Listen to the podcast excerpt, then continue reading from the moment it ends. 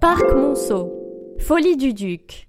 Imagine-toi dans la peau d'un riche parisien du 19e siècle qui décide de faire une balade dans le parc Monceau. Au cours de ta promenade, tu te demandes si tu ne perds pas la boule, car tu viens de passer devant une pyramide égyptienne après avoir vu un moulin hollandais, une pagode chinoise et des colonnes corinthiennes. Eh bien non, rassure-toi, il faut accuser le duc de Chartres qui tenait à créer un jardin fantaisiste avec tout ce qu'il aime. Buzzy Tip. Tu trouveras dans le parc une rue Michel Berger, funky.